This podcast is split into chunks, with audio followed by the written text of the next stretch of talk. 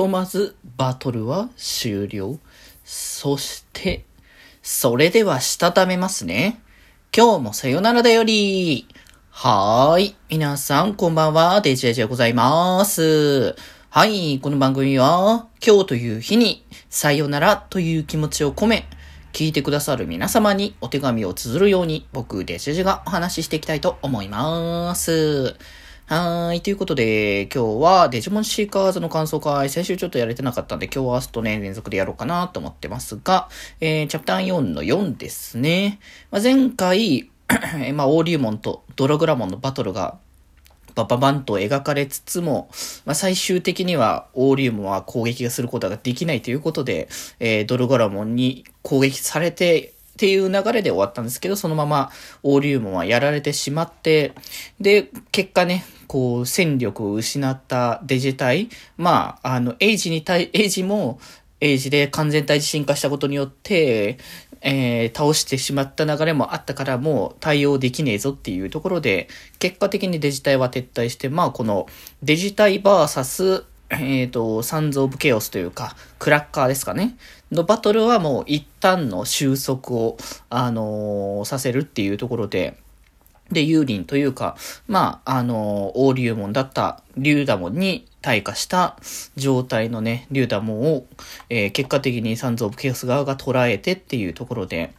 まあ、結局、そのね、オペレーションタルタロスのその続きっていうのが一体どういうことなのかっていうところで、まあ結果ね、そのエイジも合流してからのっていう流れですけれども、まあ、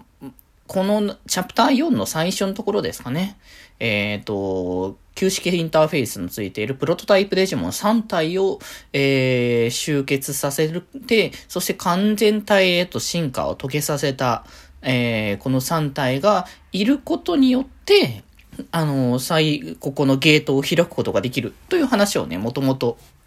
冒頭でしていたので、まあ、集結させた理由はそういうことなんだろうなと思ってたんですけど、まあ、そもそもだからあれなんね、進化させる必要性はなかったんですね。本当に、旧式インターフェースというところで、まあ、インターフェース媒介にするための存在としてこの3体のデジモンが、まあ、完全体へと進化を遂げられる状態っていうところで、まあ、なんで、まあ、エイジが完全体へ進化をできる状態に今回ギリなった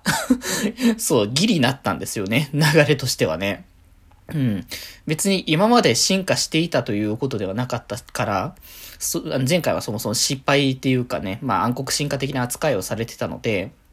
正常に、えー、操作はできてなかった状態を、ちゃんとこう、えー、ドルモンじゃない、えー、ルガモンとのね、息を合わせることによって進化を遂げさせたことによって進化できたけど、間に合わなかったらどうしたんだろうみたいな気持ちもね、なくはなかったけど、とはいえあれですね。結果的にゲートを開く作業というか、ゲートクラックをね、する作業自体はタルタロスが行うっていう流れで、まあ、やっぱしなんか、どうしてもやっぱ、エイジ、エイジ主人公感薄い。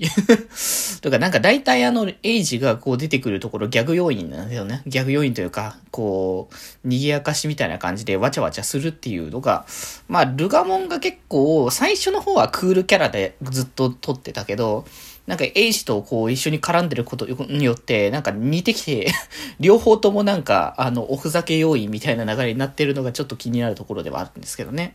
まあ最終的に、エイジがまあ、ね、流れ的には究極体進化を最終的に遂げた上で、えー、締めるって流れにはなると思うからいいんですけど、今のところまだ主人公感は薄い感じが、かん、あの、して仕方がなかったところはあるかなと思いましたけどね。そして、えー、そのね、ゲートクラックをするために、えー、まあ、攻撃がね、この、そもそも、このタルタロスやエイジたちでは、一旦その、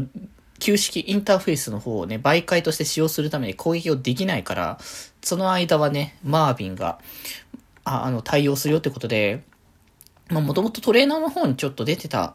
っていうところではあったんですけど、カオスドラモンですね。まあ、これが、まあ最初はね、マービンの進化系なのかなと若干思ったりはしたんですけど、最終進化系。ではなくて、普通に、あの、ボットということで、あの、いろいろと今までのね、エスピモンとかとは同じ扱いですよね。えー、操作して動かしているっていう流れで、あの、マービンが操作していくっていうところで、まあ、カオスドラモン、まあ、やっぱなんかね、描かれてる通り、まあ、無限ドラモンじゃね？みたいなね。まあ、似てるからね、ほとんどね。まあ、ほぼ無限ドラモンの色替えみたいな感覚には見えるからな、正直なところ。まあそんなね、カオスドラモンで、えー、敵を倒して、その照準をここに一点に集中させながら、タルタロスとのね、えー、ゲートクラックをね、開始するということで、まあ次回以降ゲートを開いていけるのか、もしくはロイヤルナイツたるオメガモンが登場してくるのか、まあ果たしてどうなるかっていうところですね。また明日その辺の話は続きやっていこうと思います。ということで今日はこんなところで、それではまた明日バイバーイ